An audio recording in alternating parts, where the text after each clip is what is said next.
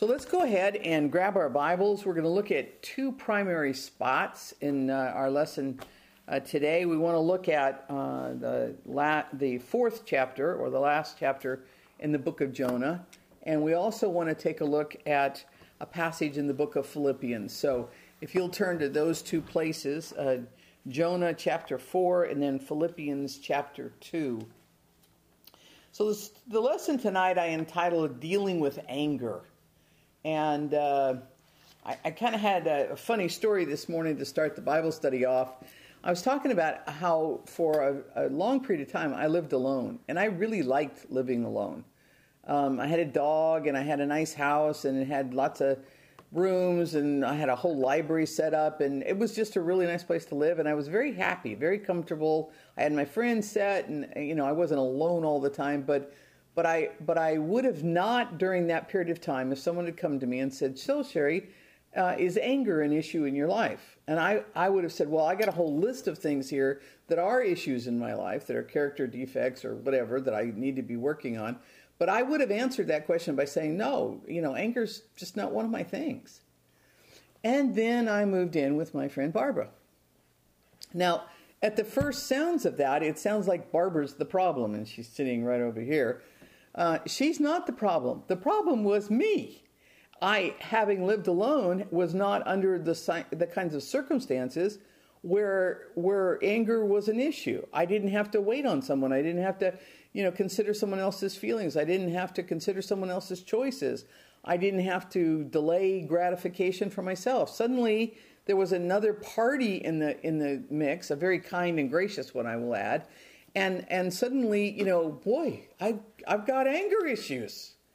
And and it is insidious how disrupt, disruptive and destructive uh, anger and its tributaries can be. And in our story we're going to see it just jump off the page in the life of jonah. So let's read chapter 4 starting in verse number 1 the bible says but jonah was greatly displeased. I should pause just to remind you in chapter 3, uh, the gospel has been presented. Nineveh and all its inhabitants, including the king, have repented, put on sackcloth and ashes, fasted.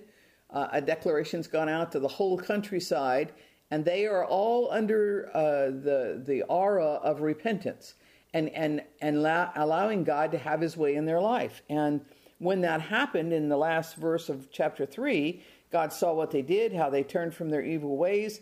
He had compassion. He did not bring upon them the destruction he had threatened. So you would think that the men of God would be over in the corner going, Yay, God, yippee doo, isn't this great?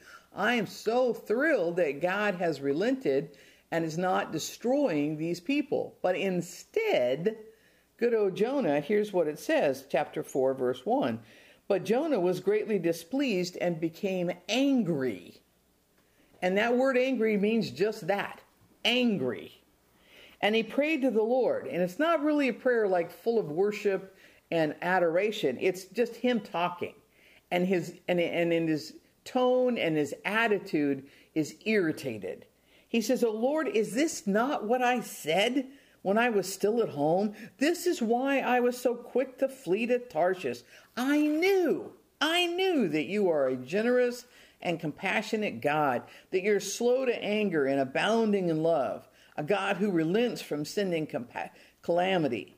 Now, O oh Lord, take away my life, for it's better for me to die than to live. What?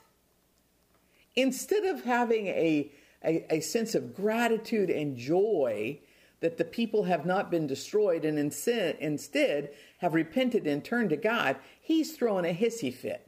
He's, he's pouting, he's murmuring, he's complaining. And he gets to the part, of, even to the place of saying, I just wish I was dead.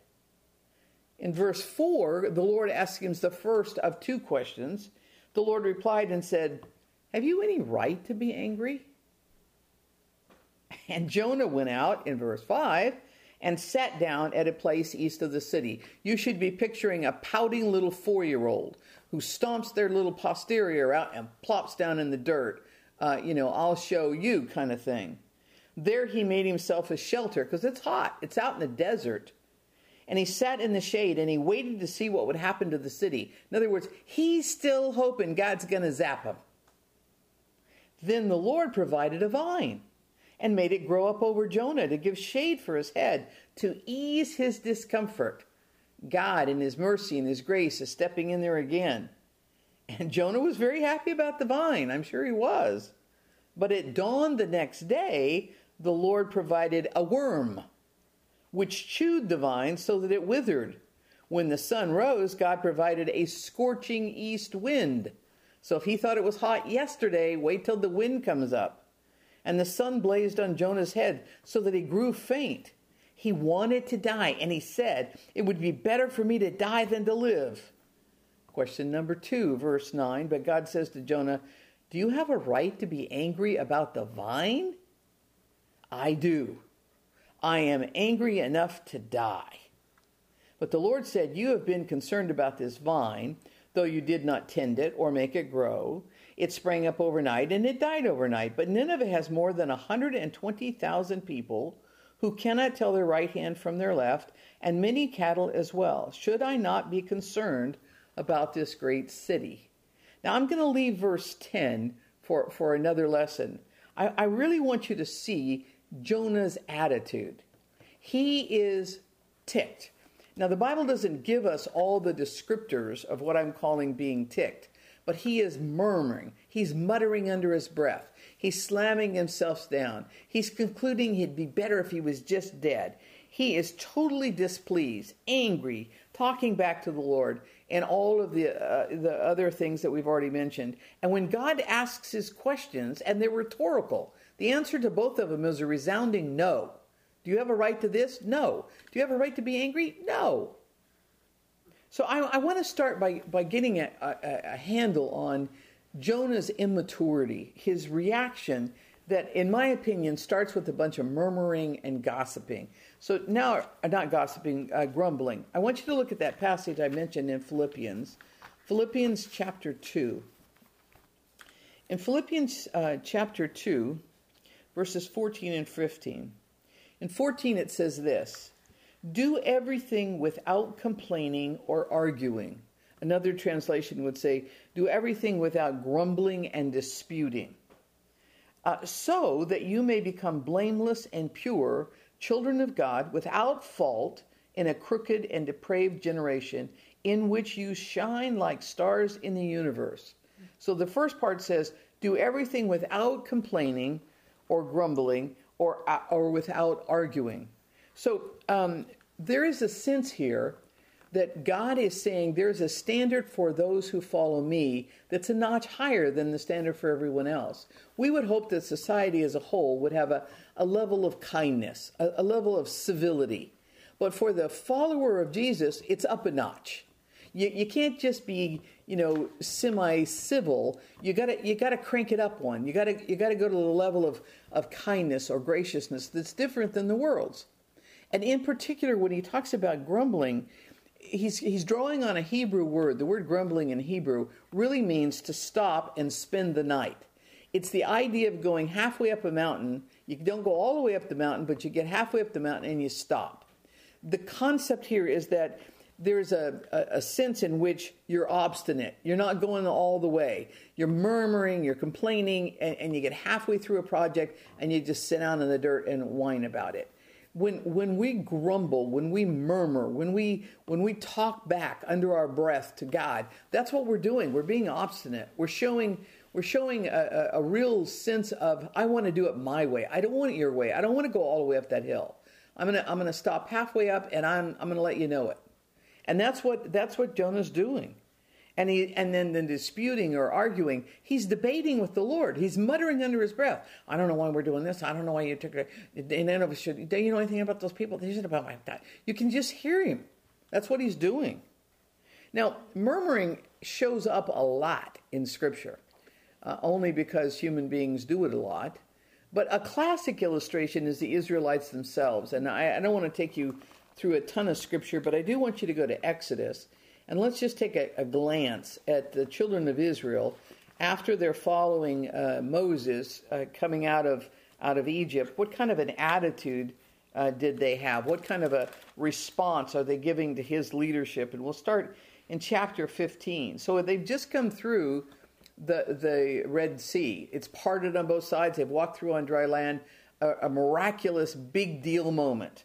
They get on the other side, and in verse 22, it says he, he led them from the Red Sea. They went into the desert. They've traveled in the desert without finding water. They couldn't find water when they got to Marah, and the water that was there was bitter. Verse 24, here it is. So the people grumbled against Moses, saying, Well, what are we going to drink? Okay, they just had the high point to, to, the, to their lives and, and arguably to anyone in the Old Testament's life. And, and almost, uh, you know, the next day, they're into this grumbling mode. Look at 16.2. So the whole Israelites set out. They came to a different desert on the 15th day of the second month. They came out of Egypt. In the desert, the whole community grumbled against Moses and Aaron. The whole community. In other words, there's a resounding uh, you know, a, cacophony of people whining and murmuring. I want you to look at verse 7 uh, of this same chapter. So they, um, they're talking now about uh, what are they going to eat. And so Moses and Aaron said to the Israelites, In the evening you'll know that it was the Lord who brought you out of Egypt. In the morning you'll see the glory of the Lord, because this is manna. And because he has heard your grumbling against him. And instead of zapping them, God provides what they need. Look down in verse number um, 11. The Lord said to Moses, I've heard the grumbling of the Israelites. And, and, and, and here's the, here it is. Here's the meat, here's the manna, here's what do you, what do you need. Um, in chapter 17, and we could just go through all of this, the whole thing, but in chapter 17, verse number 3, he's done all these things for them, but the people were thirsty for water, and they grumbled against Moses. Now, before you get all, you know, up in arms about the children of Israel, that sounds like me. I, I am blessed. I am overwhelmed. I have have God's clear blessing on my life, and I want something different. I want something more. I want something, you know, uh, that I want. Uh, grumbling is a part of the human experience. Miriam and Aaron, Moses' brother and sister, they grumbled against him because he married the wrong woman. And then in the New Testament, we see the Pharisees grumbling against the disciples because they were eating and drinking and, and making friends with the sinners.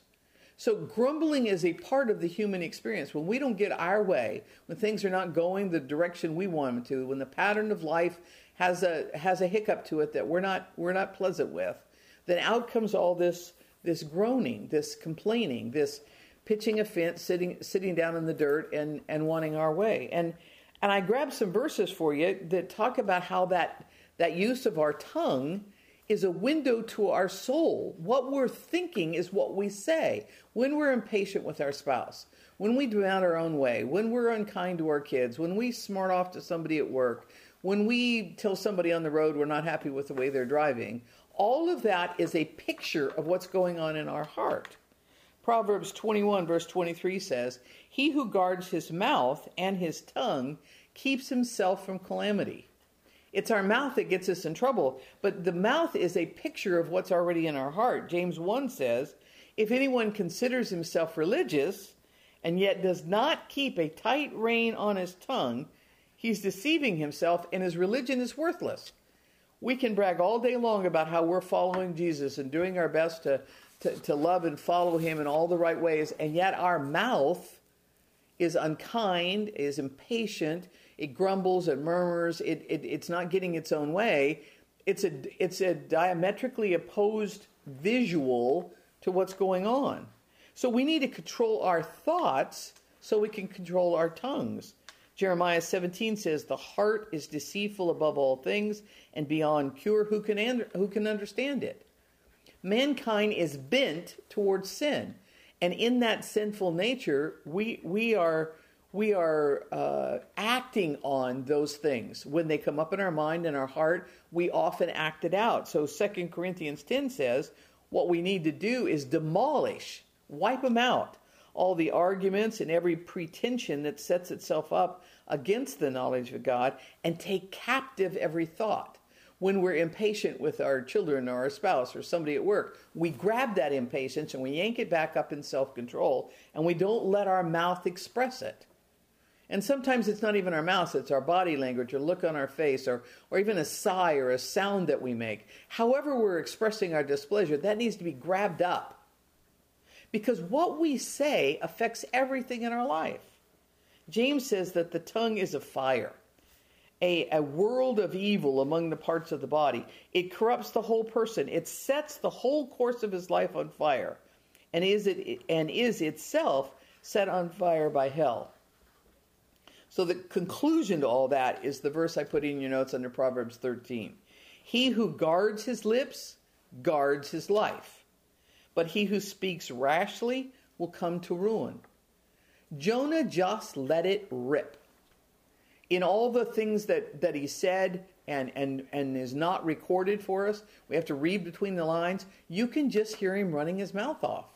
I knew this was going to happen. I knew I knew it when I told you I didn't want to go. I knew it. I knew you were going to do this. I didn't want you to do it. They don't deserve it. But but I have to admit that it doesn't take a whole lot to get me on a roll on occasion. I get my myself irritated at something's going on, somebody's not making me happy, and whether it comes out quite as dramatically as as it does to Jonah or not, it's still a, an issue of no self-control. Self control is one of the fruits of the Spirit. It's one of the ways that we show that Christ is really making a difference. If our mouth acts just like it did 40 years ago, well, then we're not growing much in that area. Now, Jonah lets it rip. He just lets his anger go. The grumbling and murmuring, murmuring just reaches, reaches a, a, we'll call it a crescendo, if you will. And, and, and, and it brings up the whole issue of anger. Jesus or, or God actually asks him, Do you have a reason to be so angry? So I want to take a, a time out here for just a moment or two and talk about anger. So, my first question is Is anger sin? Is it sinful to be angry? And so, since we're taping tonight and we're not going to try to capture all your voices, I I want to I want to see a thumbs up. How many of you think anger is sin? Okay? We've got three or four ups. And I'm taking the rest of you do not think anger is sin. Okay? So here's the answer from my perspective the answer is yes and yes. It depends on the context and it depends on the topic. So let's let's look at uh, is is anger sin? So the place to look at that is is in Ephesians four. So if you were in, still in Philippians, just flip back a couple of pages and you'll be in Ephesians four. And let's uh, let's let me make my case about how uh, sin, how how anger is is in some cases sin. 431, Ephesians 4:31. I'm going to start with verse 29. Do not let any unwholesome talk come out of your mouths, but only what is helpful for building others up according to their needs, that it may benefit those who listen. Don't grieve the Holy Spirit of God, with whom you've been sealed for the day of redemption. Get rid of all bitterness, rage, and anger, brawling and slander, along with every form of malice. And on the other hand, be kind and compassionate to one another. He's saying, get rid of it. It's not good. It, it, it, it indeed can be sin. Psalm 37, which I put in your notes, it says, refrain from anger, turn from wrath, do not fret, it only leads to evil. So, yes, there are definitely times and situations when anger is indeed sin. But there are also times when anger is not sin. There are some things that should provoke a response in us of righteous indignation. Now, Jesus gave us a great example of it in the New Testament when he had a gut full of the money changers turning the house of God into a profit center. And he went out there and he and he turned the tables upside down and grabbed a whip and was slinging it at everyone, trying to get them out of the, the corridors of the, the, the, the foyers, if you will, of the temple, uh, and and wanted them gone. And he's angry at what they're doing.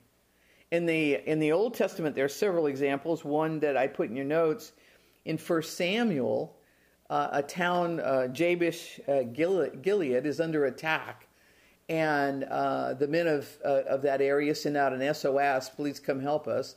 And the Israelites were trying to decide whether or not they should or not. And Saul comes along and, and, he's, and he's really upset. What do you mean the, trying to decide whether we're going to go to Jabesh Gilead. Of course we are.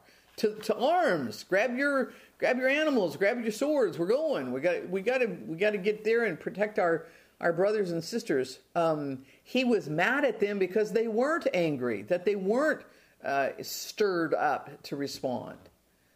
I mean, I think everyone within the sound of my voice should get angry over human trafficking or, or child uh, pornography or, or people who murder or, you know, gratuitous violence just for the sake of, of kicking somebody, uh, uh, you know, to the curb. Those kinds of things ought to make us angry.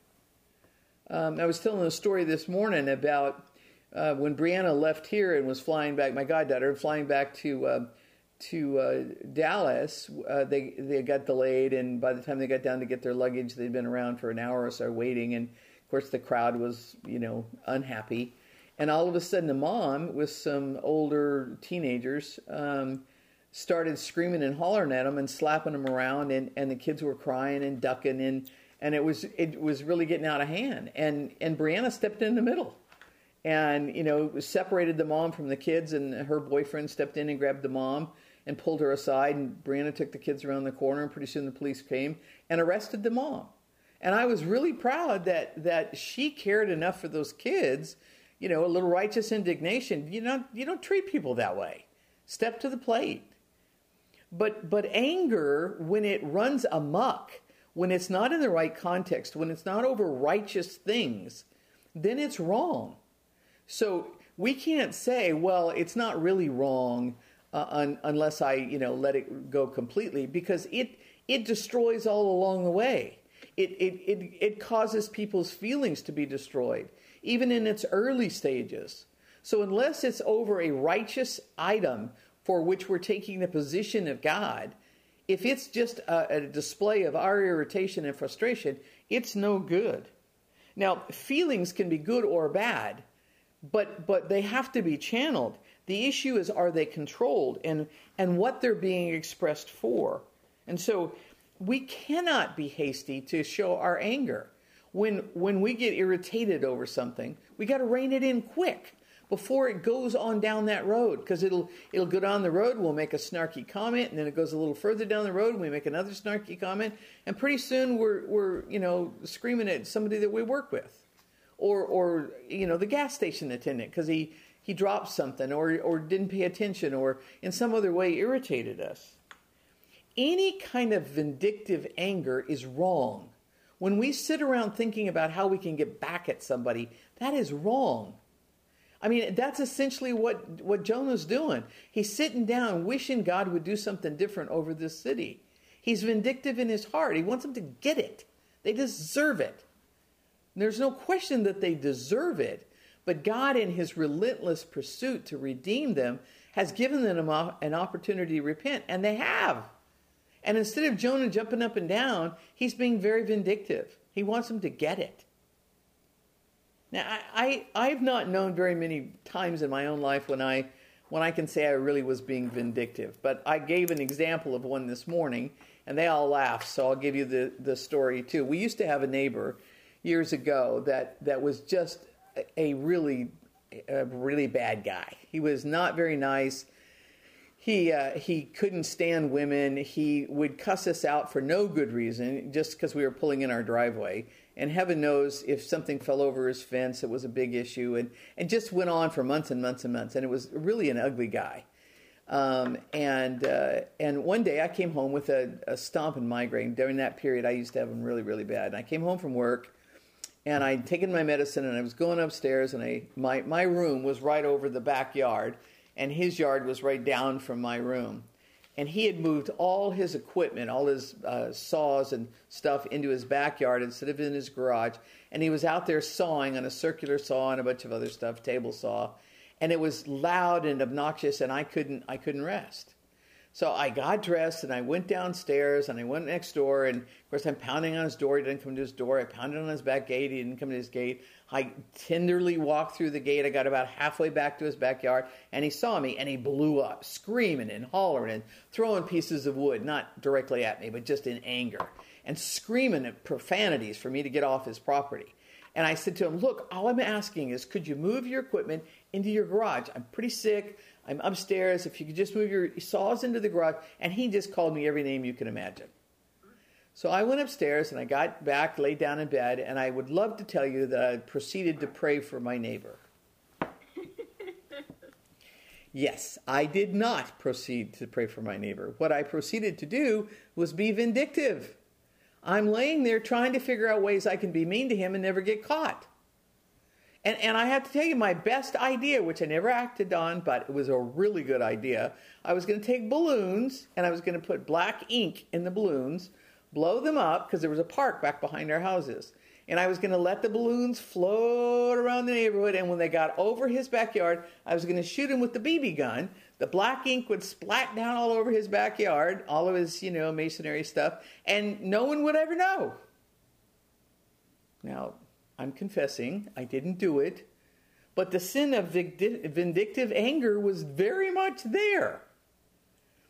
If somebody does you wrong, especially repeatedly, it's, it's, it's not all that hard to, to develop a heart of anger. And, and the scripture says it's just not right.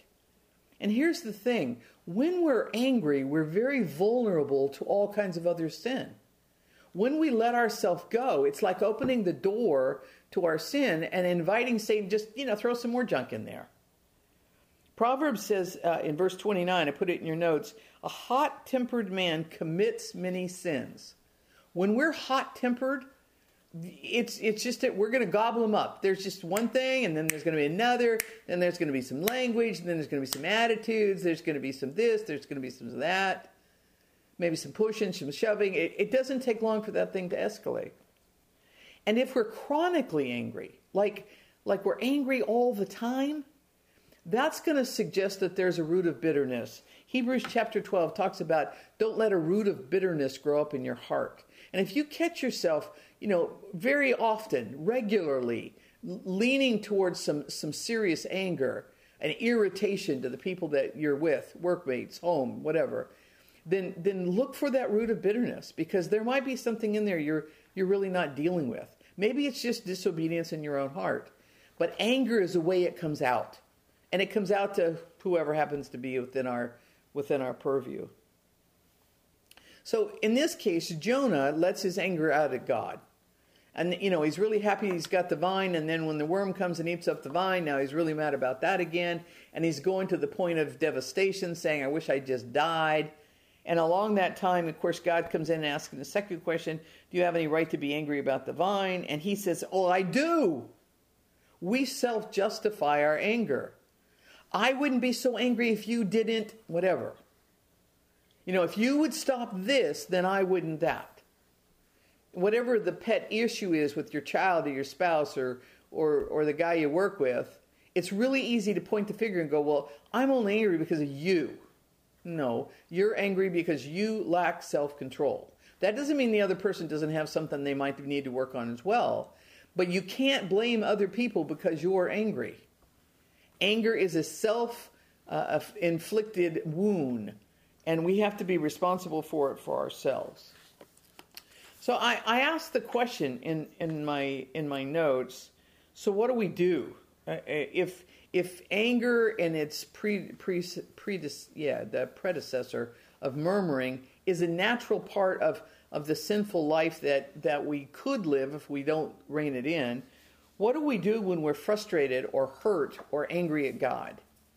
So, what, what do you do when circumstances occur and, and you're angry at God? Let's say a loved one passes away uh, very prematurely, very suddenly, and it's very hurtful you know, you, you're you're going to be angry at God, likely. You're gonna you're gonna have some words with him. You're gonna have some discussion about why this and why that. First Chronicles chapter 13. There's a great passage in there when when a loved one dies, and and and really what happens is there's an expression of of irritation, and then there's three months of silence, and then the light bulb comes on, and the person can deal with it. There are times when God irritates us, when we don't understand what's going on. And I put in your notes my own reflection about this. And, and the first thing I said is talk to him about it. Don't, don't talk to your neighbor or somebody at work or, or, or take it out on your kids, talk to the Lord about it. You know, we can trust Him even when we're angry. The, the, the, the book of Psalms in our Bible are to a large extent filled with occasions when David let it rip. I want to I want to show you just one. Um, Psalm 13. So turn in your Bible to to Psalm chapter 13. David was uh, chased around for things that he never did. Saul chased him down, tried to kill him. His son tried to kill him. There was there were great moments of, of, of fear and frustration, and he and he's ticked at the Lord. And in Psalm uh, chapter 13, he starts a whole six verses of this. He starts off in verse 1 How long, O Lord, will you forget me forever? How long will you hide your face from me? How long must I wrestle with my thoughts and every day have sorrow in my heart? How long will my enemy triumph over me? Look on me and answer, O Lord my God. Give light to my eyes, or I'll sleep in death. My enemy will say, I have overcome him, and my foes will rejoice when I fall. So let's pause just there. He's not pulling any punches. It's not like God doesn't know when we're ticked anyway. He's just expressing it to him. He's taking his, his anguish directly to the Lord. He's being honest about it. He's seeking his face. He's looking for answers and directions from the Lord. He's not out pouting in the, in the South 40. He's trudging right up there to the throne room. And then in, in the last verse there, verse 5, next to last, but I trust in your unfailing love, and my heart does rejoice in your salvation. So I'm going to sing to the Lord, for he has been good to me. Now, good translated in that in that chapter is not, you know, joyous jump up and down fun good, but he knows fundamentally God is for him. So when the bottom falls out and he's and he's frustrated and angry, he doesn't go off somewhere and pout. He goes right into the throne room and, and has a has a heart to heart with God. Now, it needs to be respectful. It's kind of like when you go toe to toe with your boss, you still need to be respectful, but you can be direct. You can be, you know, in a, in a clear way expressing your own feelings about a matter as long as there's good a, a good respect. And that was the last thing I put in your notes. Remember there's a chain of command. He's God and we're not. So even when we're upset, and, and we're going to the right place. We're going directly to God. We're, we're going in to discuss it with Him. We do so with a, with a sense of understanding. If God wanted to save Nineveh, so be it. He did. And He allowed them. And when they responded so well and repented, He relented. He took back the calamity. In His love, He allowed that to happen. Now, Jonah doesn't like it. So the place to go is to talk to God, not, not pout not scream and holler and, and despair of life, but have meaningful conversations with the Lord. I, I've had those times, not very often, but a few times in my life, when I just thought the Lord had, you know, forgotten me. And and the situation was really tough. And and I knew that the one place I needed to go was right into the throne room and have a conversation with him. This is what I'm thinking. This is what I'm feeling. This is what I see. Did you do it that way on purpose? Could you help me here? Can you help me understand it? That's a better use of my anger. Let me give you a second set of thoughts, though, and, and that has to do with what if your frustration and your hurt or your anguish, uh, you're angry with someone, not with the Lord, but with someone. Well, the first thing I, I wanted to remind everyone is that, that anger and frustration is a normal part of the human experience um, it's not possible for two people to work together or live together or enjoy a vacation together or have a project together or be married or have children together without having conflict. We're not the same. Now, we may have similar values or even identical values, but we're not the same people. We see things differently. One person's emotions are not as the same as the others. One, one person's way of thinking things through is not the same as the other one. One person does it quickly, somebody else takes a little more time. This is the natural, normal thing of human beings interacting. So it's how we respond to the disagreement that's the issue. If we let it flare us up, if we don't rein it in, It's kind of like a horse going crazy. If we don't rein that baby in, he's gonna he's gonna get the wind, get his head, and and you'll never stop him. And what you'll end up with is a, a line of bodies that you've slayed behind you. And and and certainly in a in the life of a Christian, in work or home or personal relationships, that's not what we want. So the first thing I said in in just being practical here for a minute is take a few minutes and try to identify the real cause, the real cause of the of the displeasure. What's really at work here? Two things will will actually three trigger some irritation in me, and they have nothing to do with the incident at hand. One, if I if I'm tired, really tired. Two, if I'm really hungry, or three, if I have to use the restroom. I'm, I'm being graphic here, but it's the truth. So if, if if I come in the doors, you know, fussing about something that was out in the yard, and and I'm I'm walking in the house fussing, it may be just I'm tired or I'm hot, or I might even just need to run to the little girl's room. When when you can identify the real frustration, maybe you're you know letting it out at your wife, and really the frustration is you didn't get the bonus you thought you were going to get, and finances are a little tight this month, and you and you haven't shared that yet. That's the real reason. But what you're doing is I don't know fussing about who put the the shoes in the wrong place. So if you can take a few minutes to go, why am I why am I going off here? What's the real reason? The second thing is to take a few minutes to gain control. The, slip into your room, slip into the closet, go outside, jump in the shower, go sit in your car for a minute. I don't care what it is. Take the dog for a walk, but take a few moments so that you gain control. Because anger is part of the reactive be- behavior. I'm just reacting. I'm, I'm not controlling it. It's just it's coming out. When I can rein it in and take a few minutes, and, and just give myself a second, maybe that's all it takes to, to have a little self control.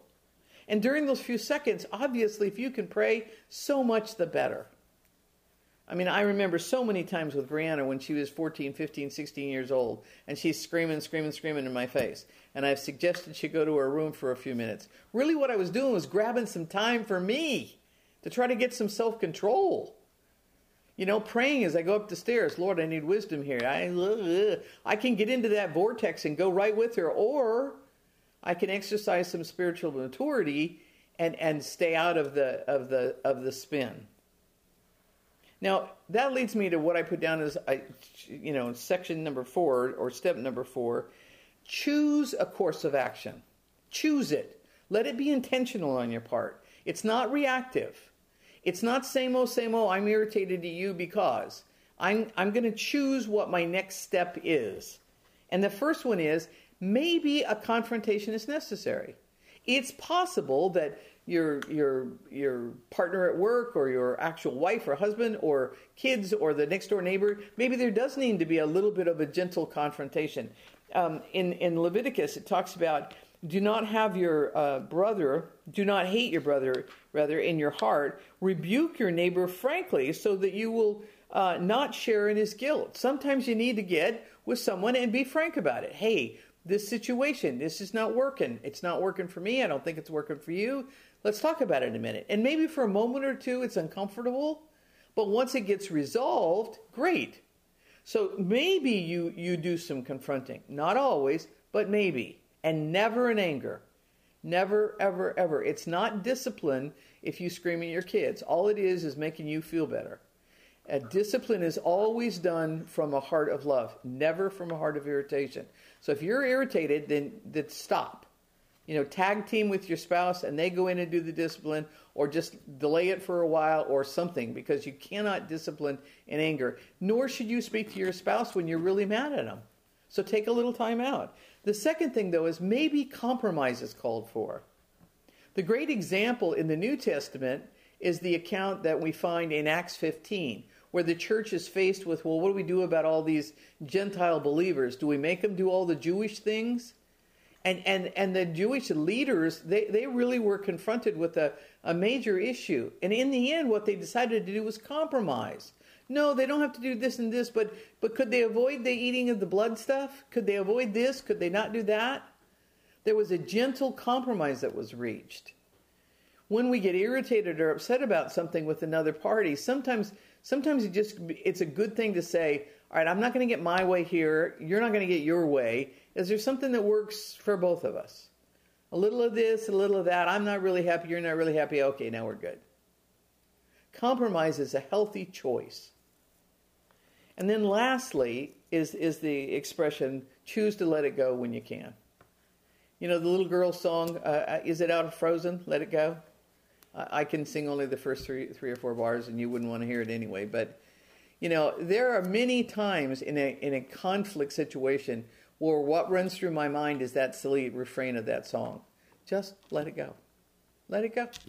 It's not worth it.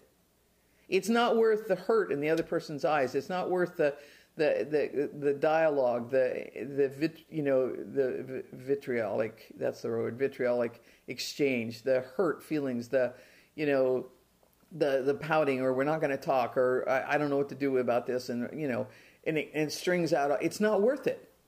Just let it go. Now, some things are worth it. Pardon me, just a second.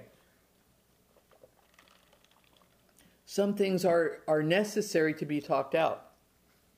The, the, the, the, the verse I put in your notes about letting it go, though, it says, A man's wisdom gives him patience and it is to his glory to overlook an offense. I, I, I have to give myself little points when I do that. When, when I actually notice that I let something go, I say to myself, hey, you get a point for that. You get a point. You get a point. Nobody else hears about it. Nobody sees my points, but I have to have a little reward system for myself. Maybe you don't.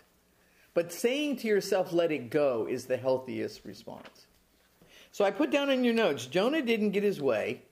And so he struck back at Yahweh. He struck back in frustration and in anger. And then God asks him, asks them those two questions. Is there any really good reason for you to be angry? And, and, and Jonah was so angry he couldn't answer, but if he could, he would have said, No. And I think when God looks at us, when we're allowing our anger and our frustration to build up to the point where we're hurting someone else, and we're no longer listening to the Lord and the Spirit, He could look at us and say, So, Sherry, you, you got a good reason for that? And my answer would have to be, No, I don't. And at that point, I need to stop. So, I think that's the message to Jonah. Instead of being the spiritual giant that he could have been, he ends up in chapter 4. We're not finished with the book, but we, he ends up at a very low point. He has, he has shown his frustration and his anger. He's got no good reason for it. And there he sits, just pouting. And that's not where I want to be with my walk. And I know, it, I know it's not where you want to be either. Let's pray. Father, we thank you again for this book, the amazing amount of truth and application that we've been able to see. Thank you so much for helping us to identify some of these topics and deal with them. Help us to have self control. I pray it in Jesus' name. Amen. So, my friends,